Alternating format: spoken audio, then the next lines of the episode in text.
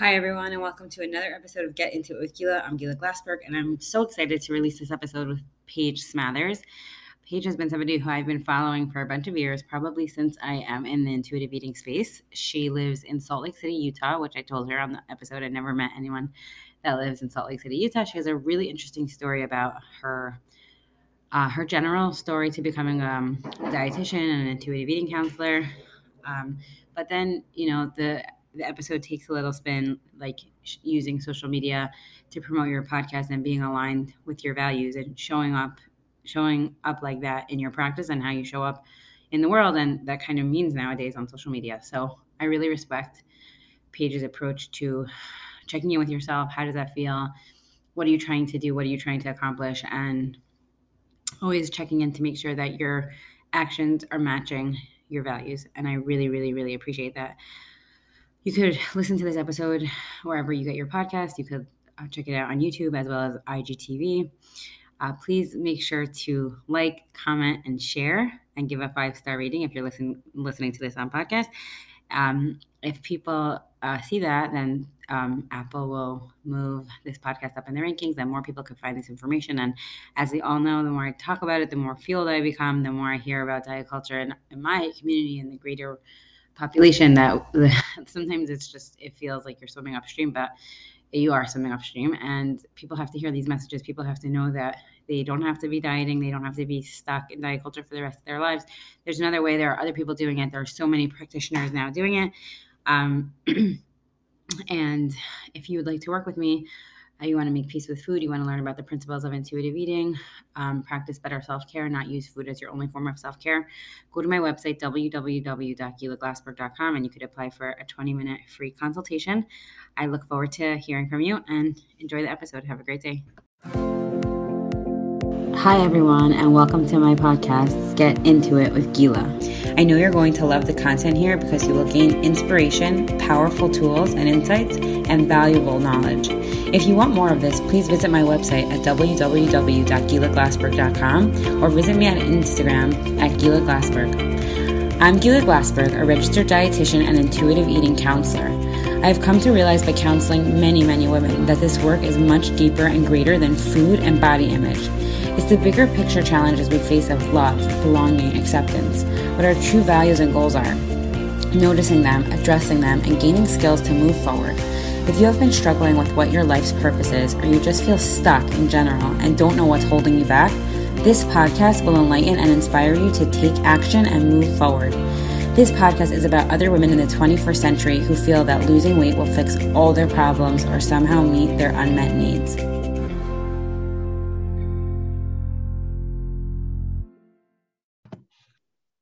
Everybody. Thank you for joining me on another episode of Get Into It with Gila. I'm Gila Glassberg, and today I have Paige Smathers. Hi, Paige. How are you? Hi. Good. How are you? Good. Thank you so much for coming on. Um, could you let's start with just um, introducing yourself. Tell the li- listeners a little bit about yourself. Where do you live? What do you do? Yeah. So, my name is Paige Smathers, and um, I sorry, I'm going to have a kitty who's maybe going to be joining. No problem. Okay. We love um, co guests. So so I live in Salt Lake City, Utah, and I have a private practice um, in nutrition. There, here's mm-hmm. the kitty. and um, we are four registered dietitians. We're primarily insurance-based practice, and mm-hmm. um, I've gone through my own process with, you know, running a business and the work that we do and philosophy and values and just yes. all of that kind of stuff is really integral to the work that I do with my clients, but also just um, just to take care of myself as a clinician too. So yeah, I feel really grateful to do the work I do. I love being a dietitian and I love being able to i'm so sorry this kitty no um, problem um, sorry one sec no problem take your time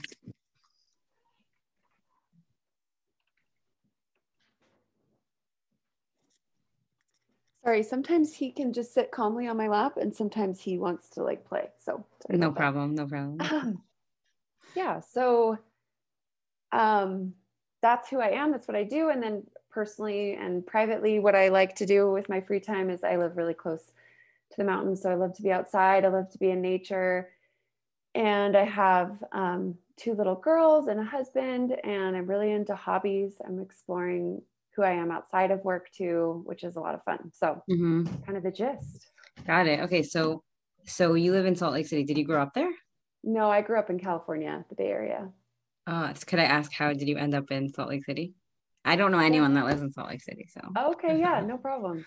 Well, actually, I was raised Mormon. I'm no mm-hmm. longer practicing. Um, so I went to BYU, and that's where I met my husband. And if you don't know, BYU is a is a um, LDS church-run university. So um, I, I came out here to finish up my schooling, and then met my husband. He went to grad school at the University of Utah. And so we were hanging out here, staying here. And then it was just kind of like, where else would we go? Because right. we really it fits our lifestyle really well.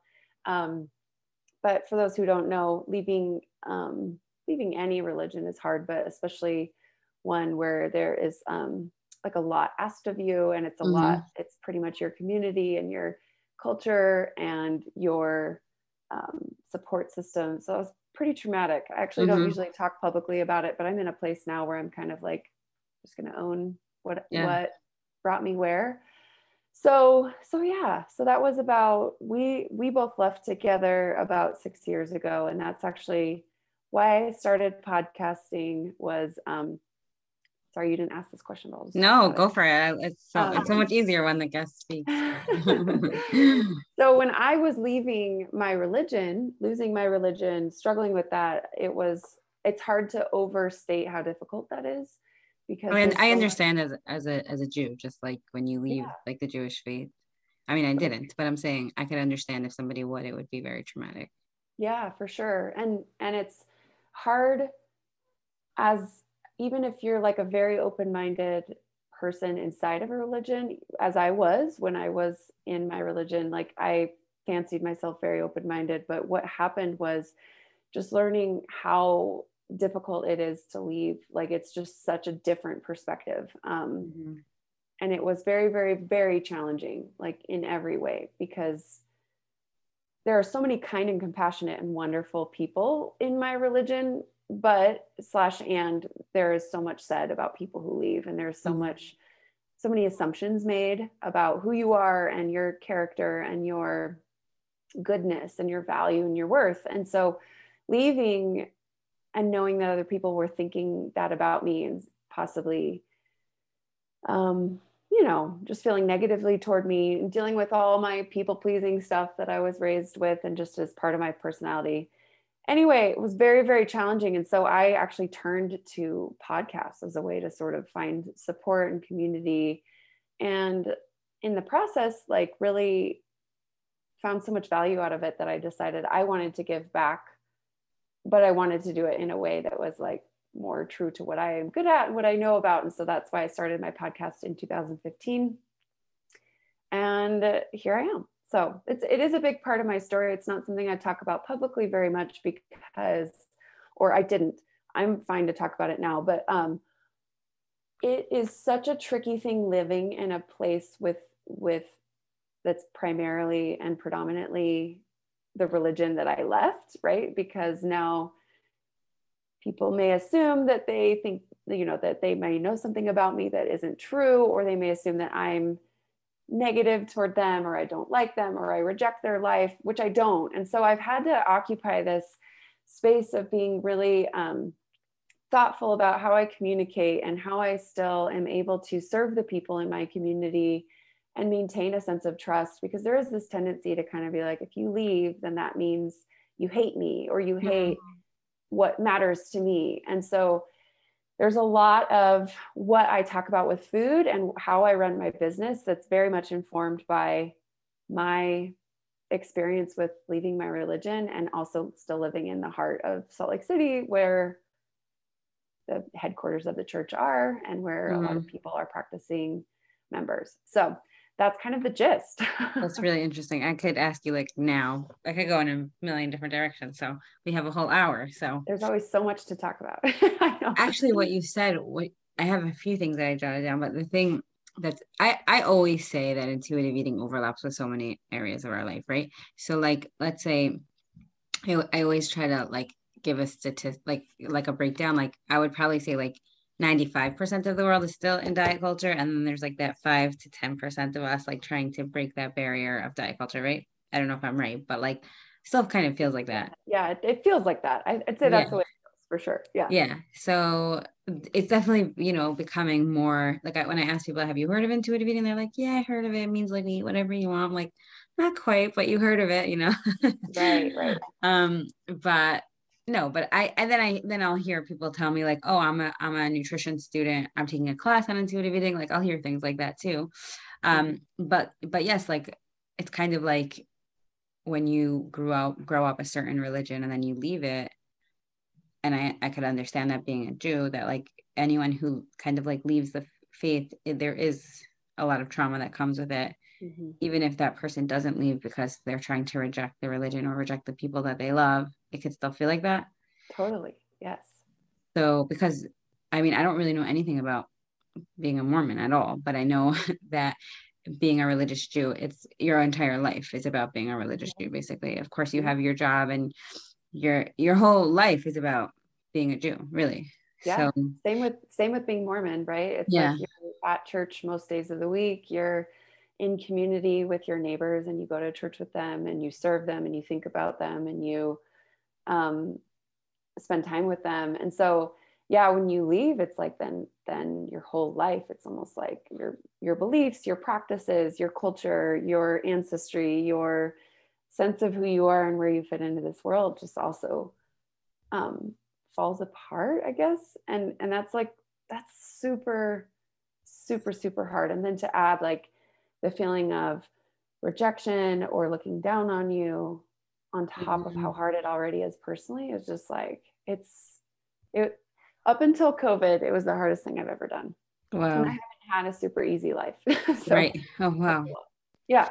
And like you said like you're basically saying like it was your like the biggest part of your identity. So like can't you i i could see that overlap with people who diet like that is the biggest part of their identity like maybe outside of being a jew for the clients who i work with who are jewish but like yeah like they're the person who who when they go somewhere everyone knows to get them special diet food or they're the person that like knows to ask diet questions or or or they're the fat person or they're the skinny person or it's just their identity. So like i could totally see that overlap and how that would totally inform your practice.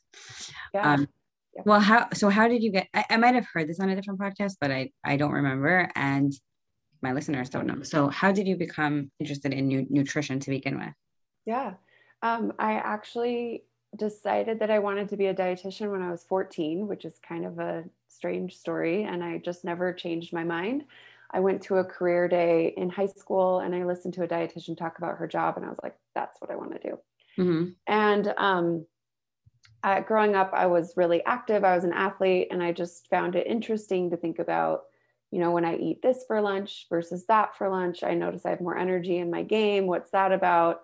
I also was raised, um, my mom is a really great cook. And so I was, we ate lots of really yummy food. And so I liked to cook. I love to sit on the counter with her and see how she's combining ingredients and see how she's stirring and how she makes this and how she makes that.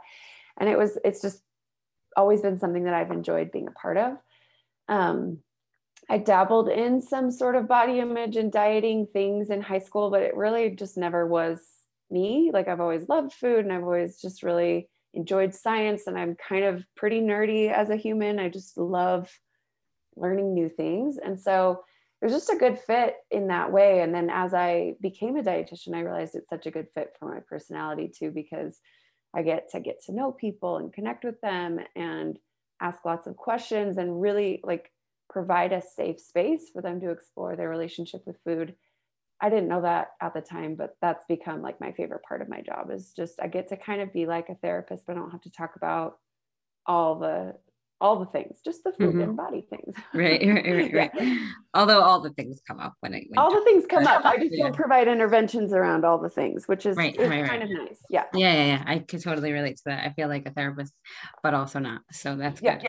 Yeah, exactly. Um, so so that's an interesting story just because like I, I don't know i feel like most people's story is like you know i had disordered eating or eating disorder and then like i wanted to heal my own relationship with food or i wanted to get all the diet tricks and that was not your story not really And I mean, then, I naively thought that I would learn the perfect way to eat. I thought yeah. that that's what it would lead to. Um, yeah. But that's just not what ended up happening. I think I chilled out a lot with learning about the science and learning about what does and doesn't matter with how you feed yourself. And so, um, yeah, that's another reason why I'm actually really passionate about like teaching about the actual science of nutrition because I think that that can be super empowering and helpful to be not as caught up by the diety stuff.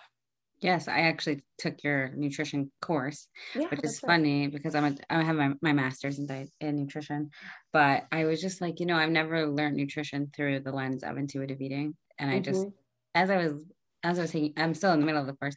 I was like, yeah, I learned that. Yeah, I learned that. Yeah, I learned that. And if you really wanted to glean from the classes without diet culture stuff, it's really not diet culture. It's science. Yeah, and, it's science. You yeah. know, yeah. But I wish more people knew that it's like we learn the science but we like take it through the lens of dieting and yeah. it's it's kind of yeah like putting it in a different spot of your brain like no we don't have to be on a diet to eat fruits and vegetables like right.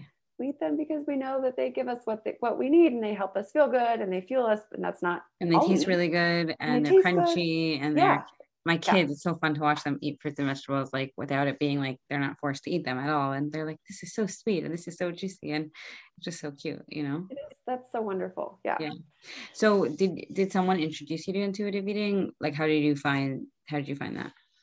Yeah, you know what's really funny is I I really feel like I found intuitive eating before I read the book. Um, I when I was new as a dietitian, I kind of felt a little bit rogue and a little bit weird because I was working in the clinical setting, in the hospital setting, and I would go out to lunch with my dietitian colleagues and I'd have a cookie sometimes, I'd have a salad sometimes, I'd have, you know, the hamburger, whatever. Like I would, I, I was eating just kind of what was there and what the cafeteria was serving.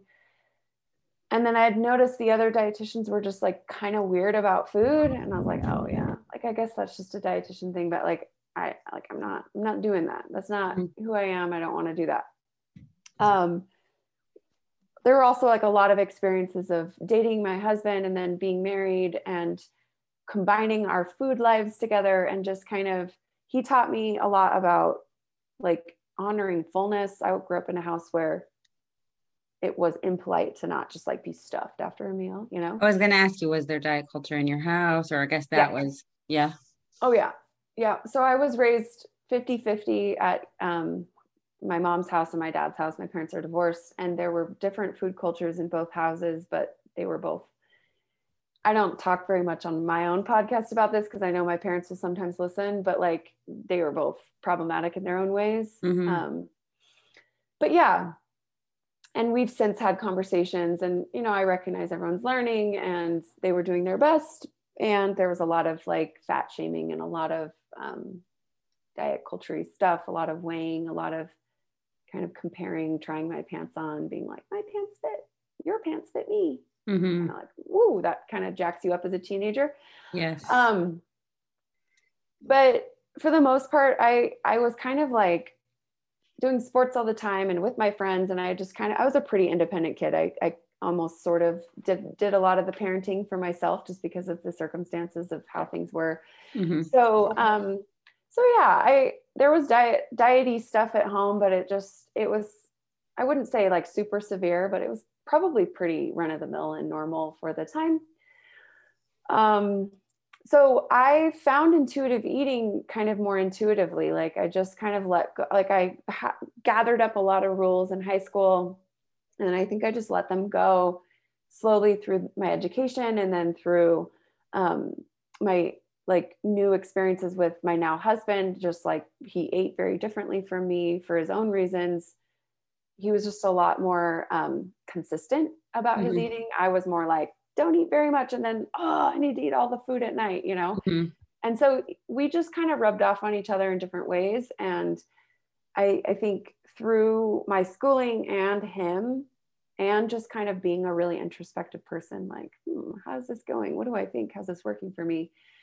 I basically was fairly pretty much an intuitive eater by the time i became a dietitian within my first few jobs um, and and then I took a job as the outpatient dietitian for the hospital that I was in. So I was no longer doing the inpatient work. I was working with um, patients coming in to the outpatient setting, which was really different. And mm-hmm. when I was getting trained for that position, um, we talked about intuitive eating, and then I actually saw the book on the shelf, and then actually read it and was like, "Oh, this is yeah, this is what I've been doing. How cool! I didn't know it was a thing." And then um, it was really interesting though because when I was, I read like the original version, so I still was sort of in like it's a weight loss thing like oh this is like a cool way to lose weight because actually um like yeah so yeah like i'd seen that kind of happen for some people in my circles and so i that was just like where i was at and I, as a dietitian we're very like zoomed in and focused on weight loss and so it took me a little while to like really let go of that and really learn why that probably isn't a helpful way of looking at it and where i've really landed in a space of like philosophically health is very different from weight loss. They're not necessarily the same thing. And as a dietitian, I'm promoting health and good quality nutrition. And whatever happens with the body as a result of that is what happens. I'm less invested in making promises about what someone's body will do with mm-hmm. acquiring healthier habits. So, anyway, some of the health at every size and intuitive eating dietitians can kind of make it sound like it, they don't care about your health. Right. And it, sometimes people can interpret the message as anti-health. And so I just feel really strongly, and I've checked in with myself over and over again about this. Like, no, that's my job. Like, I want right. to help people eat in a way that supports their health and well-being. Like, absolutely, hundred percent, right? So. Yeah, I think that it's just one of those things that's really hard to like you can't teach intuitive eating from one instagram post like eat this don't eat this or you know like intuitive eating isn't about weight loss okay so what is it about you know like yeah. it's confusing it's one of those things that like that's confusing. why yeah like that's why podcasts are so good or like books or people don't want to do all that research but like it's not just one of those things that you just like hear once uh, you know you know how it's like when people come to the office they're like i heard about intuitive eating so i could just you know of course it's about health but people it's hard to it's hard for people to separate weight loss and health because it's just that's been their culture forever you know totally totally yeah and that's like most that is like a huge chunk of the work that i do in my one-on-one sessions is like separating that and working mm-hmm. through the distinctions between honoring our health and dieting for weight loss. They can feel very similar. And even sometimes the way that you nourish yourself or take care of yourself or honor yourself from an intuitive eating place sometimes and this is going to sound like really like nuanced so we can talk about it if you're like ah what do you mean but sometimes it ends up looking similar to what you did when you were dieting, right? Like, right, right. oh, I go grocery shopping every week. Oh, I mm. make sure that I have a plan for what I'm right. eating. Right. But like, there's just more flexibility. There's more gentleness. The intention is different. Yeah. The like mindset, the reasons, right? Like, and or maybe some of the choices do look different. Maybe you're mm-hmm. like, no, I need to eat a cookie right now so that I can have that freedom. Mm-hmm but that sometimes throws people off um, because they want it to like be completely opposite or look completely different. And it's like the truth is it's more in the gray area. Like it just yeah. it's not obvious and it's more nuanced and it's more deep and rich and personalized than any instagram post can make it seem like you know? Right right. Actually okay so i wanted to i really want to talk about your post on instagram where you were talking about um how you switched to insurance based because you didn't want Insta- you didn't want to go according to an algorithm, which I thought was like very unique because I, I was saying before we started recording, like all the a lot of the business coaches, dietitians, really successful ones who seem successful are like like just do what you got to do the algorithm you know go with the algorithm like you got to keep up with social media. Then I've, I've of course heard from other like business coaches like you know some people don't even have social media some people only do email marketing some people only do word of mouth. There's so much like information out there but i would say that you were one of the first people one of the first people in the dietitian let's say who's also a business coach space that was saying something like that on instagram. Um, but before before we go there i wanted to just say you were saying that your husband kind of taught you how to um, honor your fullness because you grew up in a house that was um, it was like not respectful to finish your plate. So you were part of like the clean your plate club. Mm-hmm. Mm-hmm. So that was something that you realized only when you married him or started eating with him or when you read the yeah. book? Yeah, no, it was it wasn't a book thing. The book came after that actually. It was um so I am totally fine with eating more than my husband. Like it's I actually still do to this day, probably eat more than he does. I'm five six, he's six four. He is a lot larger of a human than me scientifically it doesn't really make sense because we're both you know probably similar activity levels similar jobs like like it doesn't make any sense but i i eat at least as much as he does and often i will eat more than he does so that's the context mm-hmm. about what i'm about to say but when we were newly eating together and newly like dating we would we would get together and make dinner and I would eat like double or triple the amount that he would eat at dinner. And I just noticed that like, and there was probably some judgment. There isn't anymore toward myself, but I was just kind of like, what is the deal? Like, why am I eating that much more than this dude who's like so much taller and bigger than me? Mm-hmm. Um, and I started to notice that like every night at like eight or nine, he would also eat a snack. And I'd be like, oh, you can't eat at night. What are you doing? So I noticed that like there was just this like less franticness about if franticness is a word. I don't think it is. That's why I got like sidetracked. Like, i don't think that's a word. But um, I felt way more frantic about getting all the food in now at dinner so that I wouldn't go to bed hungry because I think that had happened to me a couple times. Um, and maybe it was more subconscious, but I would just eat all this food and then be like, okay, no more food. I'm not allowed to eat. But he would say, he would eat until he felt full and then he'd eat, a, eat again in a couple hours.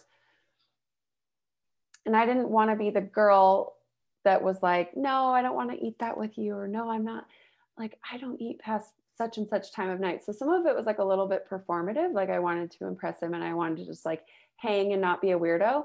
And so I started like kind of not eating as much at dinner so that I would have a little bit of an appetite in a couple hours when we would have something fun to eat together and then as we like got closer and started really eating together like all day long i learned oh he eats these huge breakfasts and he eats an actual meal sized lunch. And like oh that's why he eats like the amount he eats at dinner because he hasn't starved himself all day. Like okay. Mm-hmm. and not that i was starving myself but you know i was doing the classic like bowl of cereal and like grab something quick for lunch and maybe skip lunch if you're too busy because food isn't a priority. And he's right. like, no, food is a priority. Like, I want to eat and I want to make sure that I have a decent amount of food. So that was kind of the story there. And then, um, you know, I, I think I helped him a little bit with enjoying vegetables. He's from Wyoming, which you may not know the culture there, but there aren't a lot of vegetables. Like, at mm-hmm. least everyone I know from Wyoming's like, yeah, we don't eat a lot of vegetables. And mm-hmm. if we do, they're not like the yummiest thing. Mm-hmm. So I helped him learn how to like enjoy different foods and kind of expand his palate. And we, like, I cooked very differently being from the Bay Area of California. I had a very different like way of eating than him. He's kind of just like, anyway, very different worlds. We're mm-hmm. from very different worlds. So we sort of combined them together and came up with our own way of doing things. So that, so so right i've heard evelyn tribole like the author of intuitive eating or like I've, I've read about this a lot that we learn from like our spouses or sometimes a friend like about intuitive eating because they're such intuitive eaters like and mm-hmm. we just we're, we're so like you said you weren't starving yourself but like the classic bowl of cereal like i know before i learned about intuitive eating i was very yeah careful with what i ate like i would also like have a yogurt for lunch but i was really starving by dinner because it just like wasn't enough you know? Right course not. Yeah. Right. I mean, I see that all the time with clients. Like, of course, you're starving at eight o'clock at night. You didn't eat anything the whole day. Right. So, um, but you were saying before also, like in terms of like a like a, being a people pleaser, I find that that's also very big. Maybe even in Jewish in Jewish culture, like somebody cooks you a meal, you have to eat it. It's just mm-hmm. very rude. Even though, like, I kind of feel like that when I cook, like, you better eat it, but like, I have to. T- I have to take it in. exactly. Yeah. I have to take a step back because like, you know, we're trying to at least with you know, in my own family, I'm trying to teach my kids like respect your body, listen to your body. What's your body telling you? Like you're you're full, like okay, no problem. Like we could always wrap up the food. Um, you don't have to eat to please me. Mm-hmm. So that's something that you were saying that you were you've sort of been working uh, for sure leaving your faith like is is working on people, you know, people pleasing. Like that's like probably the biggest way that you would work on that. But I'm saying in terms of food, yeah, it's something that you really worked on. Yeah. Oh, oh, in so many ways, it's like the constant, ongoing um, journey. I was going to say battle, but like I'll, I'll use a different word. Like it's it's just in me. I want to I want to please people. I want to do the right thing. I want to be a good person, and that that's good in some ways, but it also makes you kind of lose yourself and not know what you need or connect to your cues or connect mm-hmm. to your mm-hmm. body. Mm-hmm. So yeah, yeah, it shows up in all kinds of ways for sure. Yeah. I, so as a side note though, like, do you find that now that you're a mom, like you also like are offended that your kids won't eat your food or like you've totally worked through I'm I'm actually curious like we sort of like um, absorb our parents' messages by osmosis, you know? Yeah, so. we do for sure. I think, you know, what's interesting is I had such different cultures um, at two two different houses that I don't really feel as much like when I hear other people describe how much their parenting, their parents' words or ways kind of uh, still come out in them. I just don't really feel that way as much. And I wonder if it's because I was raised in two different homes. And so mm-hmm. nothing was very consistent. Everything was like one way over here and another way over mm-hmm. there. Mm-hmm. So I didn't, I never got very stuck in, in one way of doing things. So I don't that's know if, that's, if that plays a role in that, but the, yeah, the, I, the positives of divorce. Yeah. yeah, we can spin it, right? We can yeah, find good yeah. in it, but yeah, yeah it's that's interesting. I don't. I've never, I, have never heard that. I've never heard that. That's really interesting. And who knows? You know, I know a lot of other divorce situations are very different, but for me, it was like literally one week at my mom's house, one week at my dad's house. So it was 50 50 mm-hmm. timing. Um, and I also had step parents. So I had four parents who were, oh, wow. who were, you know, playing a role in my life and kind of rubbing off on to me about their philosophies and their approaches. So there's just a lot of exposure to a lot of different ways of doing things. Are you an only child? No. Hmm. I have an older sister, so we we both switched houses, and then I have two half sisters. My mom's second marriage, and then um, my two stepbrothers, my dad's oh. wife. So it's hodgepodge, confusing yeah. family. Yeah. Yeah, got it. I hear that. So let's let's talk about for a second in terms of this is a great segue into people pleasing. So like I listened to your podcast, Nutrition Matters, and um, I mean, it was it's a really popular podcast. It was it was one well well you said you started in 2015 when podcasting wasn't it didn't explode like it did now. So I would mm-hmm. say like if I was telling people about podcasts having to do with intuitive eating, I was saying either Christy Harrison's Food Psych or your podcast, really. Mm-hmm. And I learned a lot about um, intuitive eating in practice from your podcast, right? And yeah, I love I love your podcast, uh, and, th- and definitely you were the first person that started. I think that I was exposed to that started really talking about nuance and started really, I think, bridging the gap between like the the dieting and anti dieting. Like there could be some sort of middle ground, and we don't have to be so extreme. And that's what we don't like about um, the dieting world. I really found that in your podcast.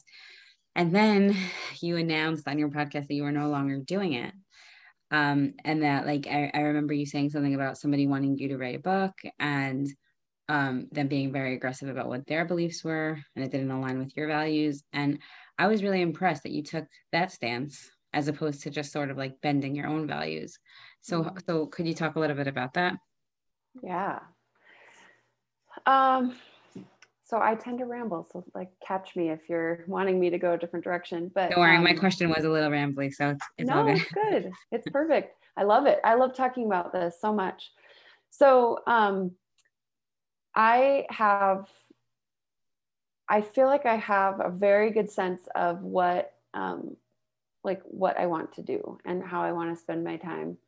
And yes, I am kind of a people pleaser working through that, but slash and I've been pretty fearless about doing what feels right to me most of my life.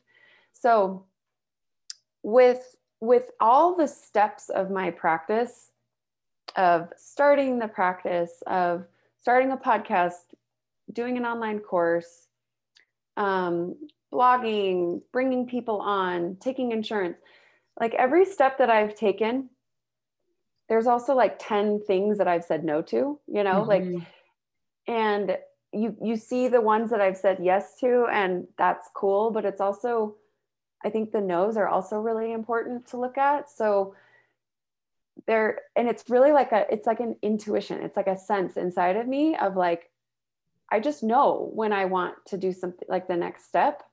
And I know when something's not quite right. And I just like, don't, I want to say no to that or I want to like decline that. So I have in the beginning when I was a little bit more vulnerable in my practice of like, oh, am I going to make it? Am I going to make money?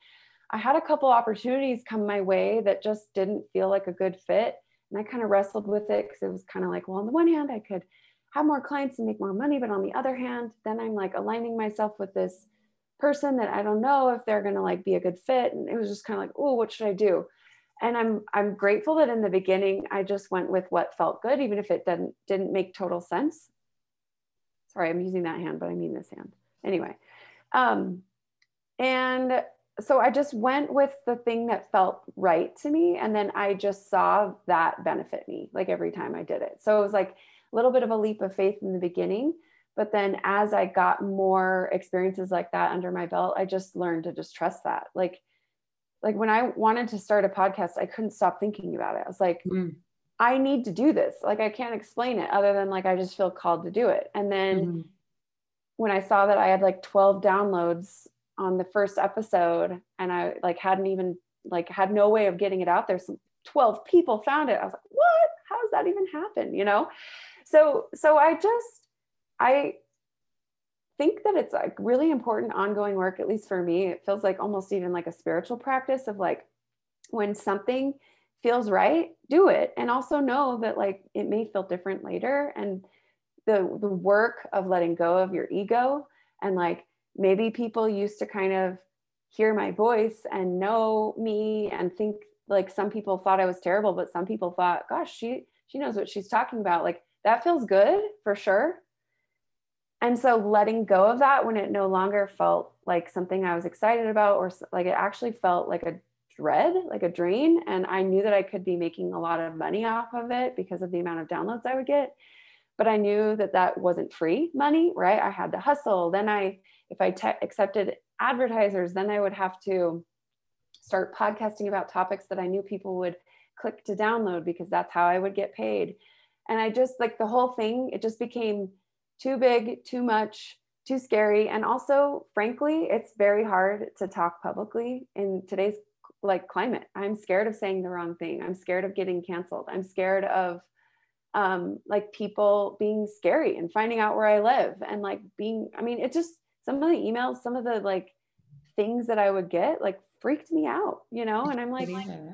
am I doing this to be to be like in the center and like having a voice or am I doing this to try to do good work? And I just started to That's so hard. It's so hard because you get so wrapped into your ego. Like you could have exactly, yeah. you could have easily just taken that and been like, great, look, people want it, I'll make money. And like to go to move away from that is like I don't yeah, have words. You know like I also like thank you for giving me credit for that, but like I think it's even more simple than that. It was kind of like I could hustle and stress and get all these crazy emails and like have freaking shame spirals that like make me have diarrhea for a week. Okay, I could do that and make money or I could just work with real people. Right. Or you could just like, not do that. It's easier. like yeah. like I get that it seems all like wow. Glamorous, and, yeah. and to a certain degree, like I want to give myself credit. It is a big deal that I decided to do that. But on the other hand, it is like it's like simple math. It's like, oh, it's that, or it's just having a well-run practice, working really well with my clients, doing good work, and then like, hey, I'm done for the day. I'm heading home. I may or may not even sign into social media people don't know me who cares like it doesn't matter mm-hmm. yeah so because you were on the trajectory of like i would say um maybe i'm wrong but just from what i see from like let's say christy harrison or or alissa rumsey right? Like two big intuitive eating professionals who like now are published authors right? So now they're more i would say like more famous well known or or um in the field. Like I, I can't lie that, that that's a pull for me, you know, like I would want to be like, I mean, a part of me, you know, is like, I want people to find my podcast and I want people to like me and I want people to right? But like obviously i mean i, I just recently posted on, on instagram something that i that i have in my planner that i wrote down like i create like content to help people and not to feel my ego but like that's constant work because your ego is wraps up into everything that you do as a business owner you know? Yeah. Yeah. Especially social media. I mean it's like a performance right? Yeah. Yeah. It's all a performance. Yeah. I have a really low tolerance for that like me personally. Like mm-hmm. i just i i have to be myself and i have to be authentic. And there is very formulaic thinking in the business world in the social media world of like you do x y and z and you get this result. And like what if x y and z don't feel good to me or like don't right. align with who i am? Then what? You know they're like well just put your head down and do it. Or right. you do x y and z and you don't get the result. And then they're like oh that's because you didn't quite do it right it's like right. how is that any different from a diet that's the same thing and i interesting i think it's great that like alissa and christy are doing what they're doing and i think they're doing great jobs and yeah. helping a lot of people I also don't think that we all have to be doing that to be valid, right? Like, totally. I don't see how you, I don't know what they're doing in their practice or in their lives, but like, I don't understand how you could write books and be on social media and, and be so like in the fray on, mm-hmm. on the like big scale and also be doing the work, like right. the work of the, and I'm not saying the work, like it's different or it's better, whatever, but like for me that's a priority like i i love the feeling of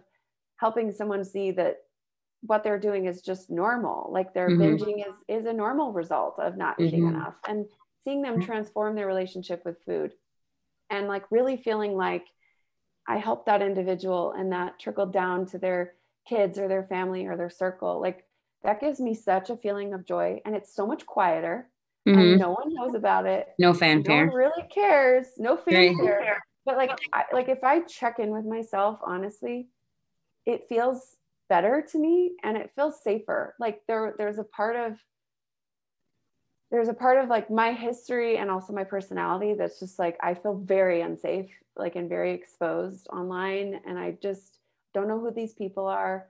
I don't know you know if someone's to come unglued or unhinged. Like it just it freaks me out. And i decided like for me and this is not to dog anyone else's choices, but like for me, it's like the unwritten assumption is more, more, more, go, go, go, do, do, do, more people, more exposure, more books, more downloads, more followers. And you're just supposed to believe that and never question it. And I was kind of like, no, I actually like I liked being on Instagram better when I had not very many people following me. I liked podcasting before my podcast was a bigger podcast. Like, mm-hmm. I don't really know if I want to write a book and then have, you know, hordes of people telling me what an idiot I am. Like, do I want that? Right. Right. Really. Right. Yeah. You're always checking with yourself and with your values, like this, like the same thing with that the Instagram post where you said that you decided to take insurance. I also take insurance, by the way. So what? So you at the time you were not taking insurance at all. So I took I started taking insurance in um, January 2020, which was really lucky timing because of yeah. the pandemic. Yeah, yeah. so grateful. So the process started, you know, more like that fall because it takes about three months to get credentialed and all that stuff. Anyway, long story short, I um yeah, I just I was toying with the idea of not podcasting and not being on social media. And I let my husband know that I was thinking about that. And he was like, What do you like? Whoa, why would you do is that? that? Is like, that where you were getting most of your clients? I was getting like I have like a good local following because I used to write for our news, our local news. And so I think that's par- probably part of why I just had a lot of people who were actually like in driving distance of my office. Um, anyway, so yeah, I was getting a lot of clients from Instagram. And so the idea of not doing that and not having that be a priority, he was kind of like, uh, do whatever you want, but you might want to rethink that. And I was like, yeah, you're probably right. And so I just toyed around with it for a while and eventually just decided like I want to do it. It feels scary. It feels like jumping off a cliff. I don't know what's going to happen. But I experimented with a, a company, an insurance company or two, and it went really well and it wasn't that hard. And yeah, there's a lot to learn, but like it was fine. I was like, okay, yeah. this is awesome. And yeah, then that summer, I just so much was happening for me in my personal life, so much chaos. And so I just was like, I can't even be on here. And there was like the, the cancellation of other people. Like I just like live vicariously through all this stuff. I'm just like, I witness it and then it makes me feel so scared to say anything. And then mm. I'm like going to sleep at night thinking, well, how could I word that so that, and it's just like, no, I don't want to be falling asleep at night thinking about freaking Instagram. Like, yes, no. Totally. Uh huh. I want to think about basically anything else, you know? Right. anything but that. Yeah. Yeah. Totally. I totally hear what you're saying. Um, well, I would say that like, okay, I hear that about the about that and then insurance, but was there a huge shift in terms of your income when accepting insurance or no? Yeah. So if anything, it went up. So you got more clients or because you just because it corresponded with bringing on another dietitian in my practice who I didn't think I could fill her schedule with the self-pay referrals we were getting and or just interest we were getting. So we started taking insurance. She filled her schedule immediately. Our insurance rate in Utah is like really good. So we mm-hmm. actually get paid even probably better than like a self-pay rate or or wow. um, similar. So we're lucky. We're really lucky, and it's relatively easy to get credentialed here. Um, I know that's not the same everywhere. No, it's very hard here. It was took me out way more than three months, but okay, yeah. But I, I will say for at least for dietitians listening who are thinking about taking insurance, I spoke with a really nice dietitian and a really nice therapist who both take insurance. We spoke for about an hour, took down all the notes, and once I had everything set yep. up, it was pretty like that. systematized. I did that same thing. I yeah. found someone who seemed like they knew what they were doing. I was like, I need an hour of your time, and I mm-hmm. paid her. And I like, I was like, no pleasantries. I have so many questions, and I just yes. took furious notes. And that's that is what I recommend people do. Like, yeah. find someone local who knows what they're doing. Ask them all mm-hmm. the questions, and you'll have what you need. And there's mm-hmm. there's definitely a learning curve, but oh, yes, it's been yes. nice. So yeah, we've made we the income has increased with being off of social media and being not podcasting anymore. I, am also enjoying the types of clients that I'm getting from insurance. The ones that I was getting from Instagram, this isn't a dog to them, but just like there was so much, if it's fair to say, there's like so much brainwashing about what intuitive eating is online that the ones I was getting who wanted help with intuitive eating were like, so incredibly confused about what it was and almost like super on edge about anything I said that might be like, hmm, do you like, are you actually like a dieter in disguise? And it's, it was just, it, it was like a mm, weird environment where it's like, no, we're talking about your health and your nutrition and the science of how your body works. And yeah, we want to work with like healing from dieting and all that stuff. And like, I think you know me well enough to know like I'm not I'm not a, a secret dieter. dieter. I'm not a secret dieter. And like I know how to hold space for people and like I'm super comfortable with like any topic. Nothing's off limits. I'm not I'm not dogmatic about this stuff, but I don't know, like some of the clients I was getting it just like it just felt like really intense and like they were looking for a certain way of talking about it that just like kind of isn't my style and like isn't really I think true to the intuitive eating world, but it is kind of what you absorb online. So it's fun. You just weren't getting your ideal clients, basically. I mean, I yeah, to a certain extent, I think I was, but to a certain extent, I just felt so sad for them that they were like so confused, like mm-hmm. feeling guilty about eating broccoli. I mean, like that's mm-hmm. where we were at. Mm-hmm. Like, oh, am I allowed to eat broccoli? And I was like, oh my, God, okay, yes. right. Don't just eat broccoli. right, right, right. So so yeah, it's um it's just been a good shift and I still pop on there here and there on on Instagram and I like I like to be able to kind of show people a different way because what you're seeing on Instagram are the people who have decided yeah, like this is what I want to do and this is important to me to try to gain followers and stay on trend. But like I kind of want to show like there's a lot of other people who have decided that's not really for them and they're they're still doing fine. So that's that's the thing I get when I have dietitian clients who are um, working with me for like business stuff. They'll be like, oh, do I have to be on Instagram? I hate being online. It's like, no, you you don't, but you might have to make other choices. Mm-hmm. And it's just confusing because the only people they're seeing are the ones that are online. So I pop on right. there to try to kind of show a different way. But you know, I took I took maybe seven or eight months of never even signing into Instagram. And then I signed back in and it was like everyone was like pointing to words all of a sudden and like dancing. And it was like, it was like genuinely like jarring for me. I was like, oh, is this what you have to do? Like, and this is not trying to be like rude to the people who are doing that. Like, that's yeah. fine. It's just like, I don't really want to dance right. and like point to words or like do lip syncing to some clever quote that right. is funny and cool and right. like good right. for you. It's just like, really? You're going to try to make right. me do that? Right. Right. That would take so long for me to come up with. I'd rather just like work with a client. yeah, totally. No, I totally hear that. Um, I haven't learned how to, I don't even know how to do reels yet. And I did ask someone who's my social media guru who's like really nice and helpful. She's like, Yeah, you got to do it. I'm like, I'm not doing that. So it's fine. I don't have like she's like, Yeah, I get so much more engagement now. I'm like, I'm just not doing that. But yeah, yeah, you're right. I think, yeah, you're right. Like because that whatever the algorithm or like social media is always changing, it's like if you don't keep up, you feel like you're just a loser and yeah. you don't have to subscribe to that basically. I really think on social media too, and this is all through my own lens, but I feel like I can tell who's authentic and who is just doing the things like like you're telling me to do this so i will do it and i don't i'm not checking in with what i care about or what i like or how i like to say things and i'm really turned off by the people who i can tell are being kind of inauthentic with it because again i'm really drawn toward authenticity. That's like something i really like about people is when they know who they are.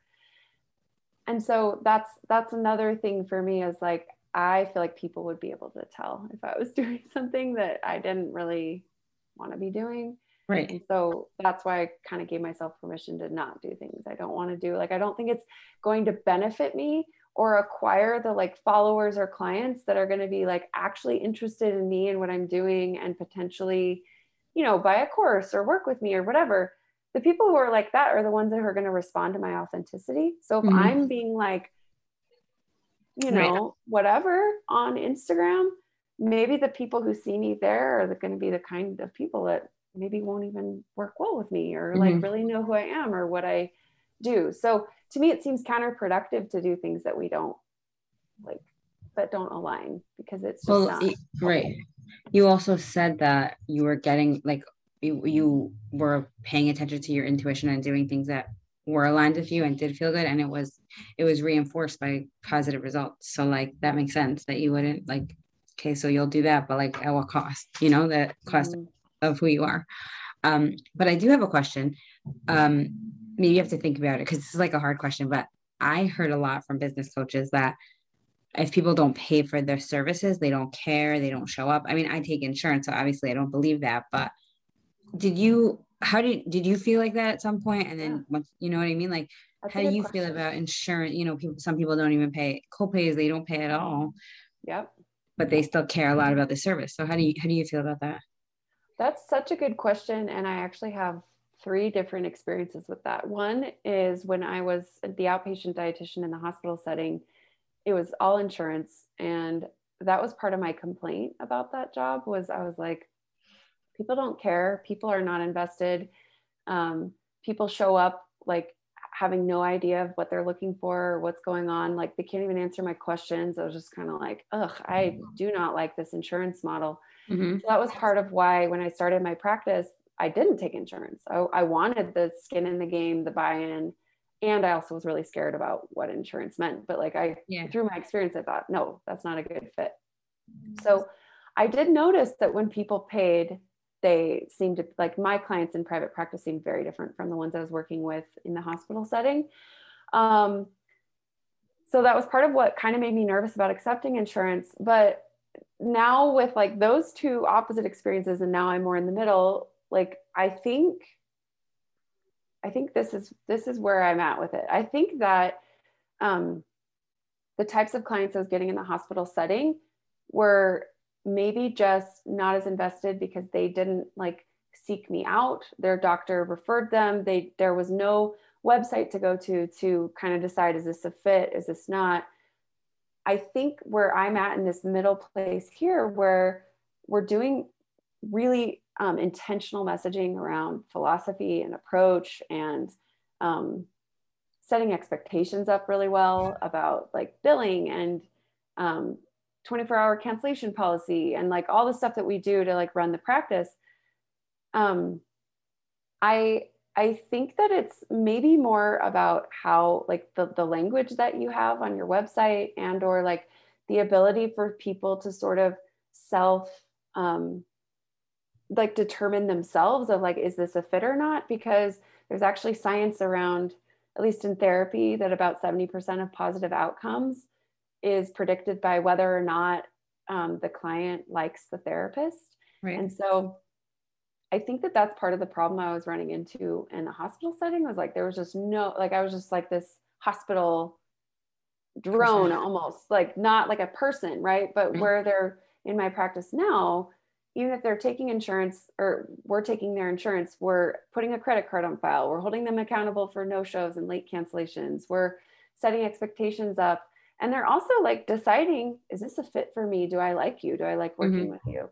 Mm-hmm. so i actually don't see any problems with people even my people who i see every week and they don't pay any money out of pocket.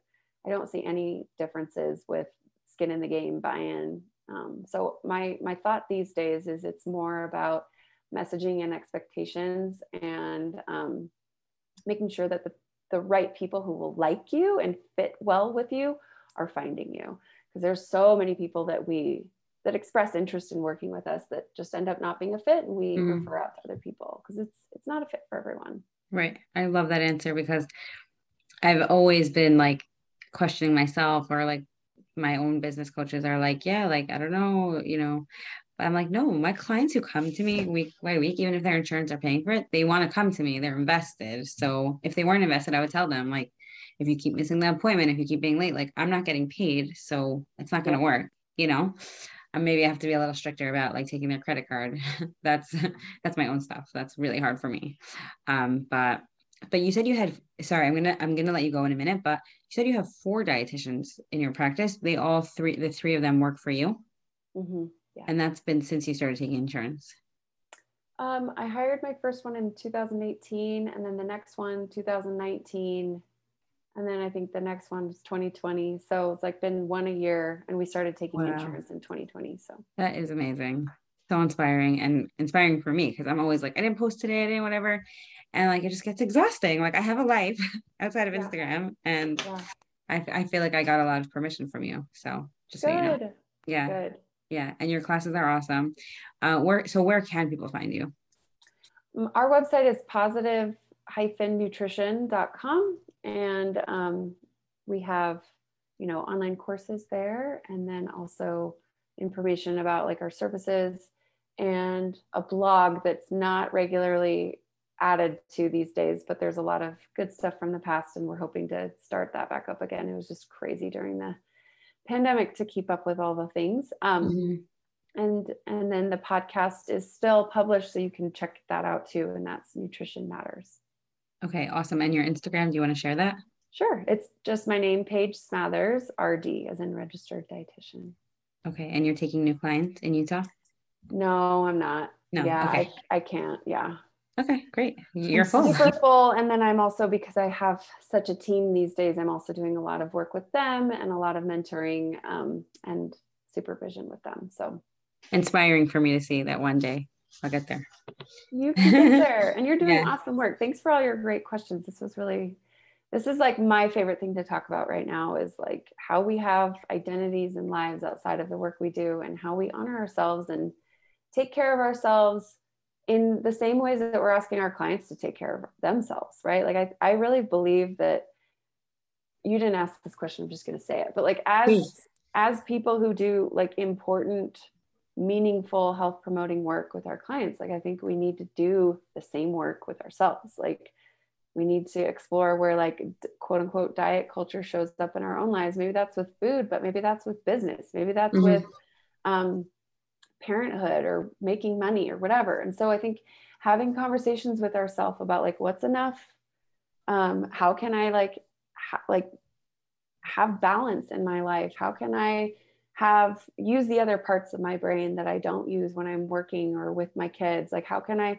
have a sense of who I am outside of outside of those other roles that I play in my life? How can I get to know myself better so that I can speak from experience when I'm helping clients discover their cues or their values or their sense of identity?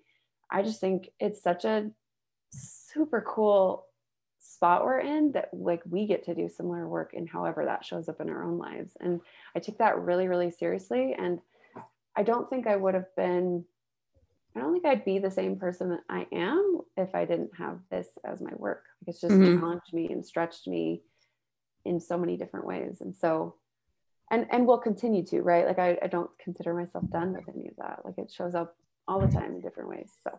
Yeah i really appreciate that. Um yeah like i said before like you that your your statement on the podcast and then on the insta on instagram and i was like yeah like that feels so right. Like i don't i don't have to do this just because i i was told i have to do this by a dietitian business coach or like I mean, so many, so many people also said you don't have to do it, but like, where was I getting sucked in? Where was it my own diet mm-hmm. culture? And other dietitians have said to me, like, when I've asked them about my own like body image stuff, they're like, we're doing this work right, like it's the same journey, you know, we're doing it with our clients, not separate from our clients. Which I hope people know that, like, we're all human and we all eat also and have food stuff and body stuff, and like, we're like in the trenches, really trying to make a difference. So and on purpose, like, how unrelatable and unhelpful would we be if we're like looking down on our clients like from this high place of like i have arrived and i know right. all the answers. It's like that's again 70% of out positive outcomes are determined by whether or not the person likes who they're working with. So we have to be on their level which we are. And so like let's not act like we're not. Right. I love that. Thank you so much for your time. This was awesome. Yeah you're welcome. Thanks for having me. Sure Thank you all so much for being here on my podcast, Get Into It with Gila. If you'd like to learn more about what I do and what intuitive eating is, please visit my website at www.gilaglassberg.com or follow me on Instagram at Gila Glassberg. Thank you so much. Have a great day.